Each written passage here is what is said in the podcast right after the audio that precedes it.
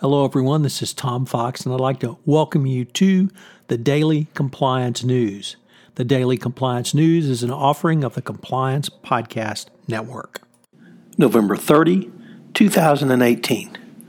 First, we have a story out of Argentina uh, involving the notebook scandal where the chauffeur of an Argentina, Argentinian politician kept detailed notes about the bribes he delivered to Argentinian officials over a decade, and it claimed one of its first victims today, Paolo Rocca, the multi billionaire head of Tenaris, a maker of specialty pipes for drilling oil. The company is listed on both the New York and Milan Stock Exchange, so no doubt the U.S. Department of Justice will be very interested in this going forward. Next up, things just continue to get worse for Danske Bank as it is hit with its first criminal indictment for failing to vet clients in the $200 billion money laundering, money laundering scandal. Dutch prosecutors have accused it of failing to investigate and report suspicious activities and having internal controls and checks on customers.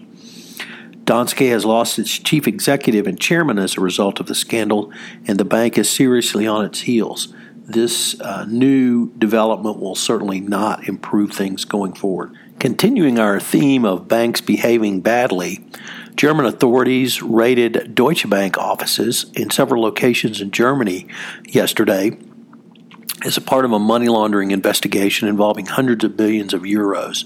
The this is fallout, continued fallout from the Panama Papers. The money flowed to organizations in the British Virgin Islands after uh, going through the German bank. Of course, Deutsche Bank is fully cooperating with authorities, and more to the point, this is of course Donald Trump's bank.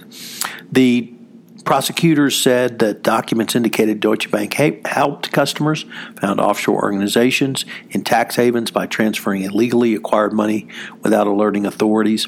Both paper and electronic documents were uh, obtained in the search. Once again, I'm sure the U.S. regulators will be very interested in all of this going forward.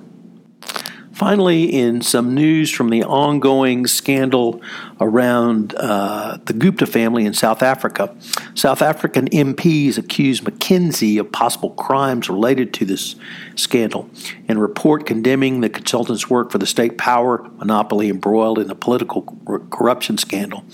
The uh, company is acted as a de facto legitimizing vehicle for Trillian, a company linked to the Gupta business family to siphon money from the Eskom utility, according to a report published by South African Parliamentary Committee.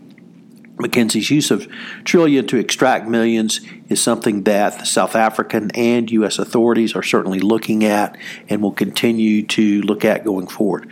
If you're doing business in South Africa, you need to fully scrub your operations to see if they have any touch points with the Gupta family or any of the corrupt former politicians who are in power. And I hope you will check back every day as I go through some of the top stories.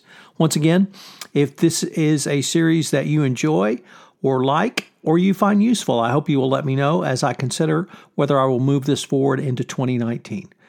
Please give me an email at tfox at tfoxlaw.com or you can leave a comment on any of the sites where I list this podcast.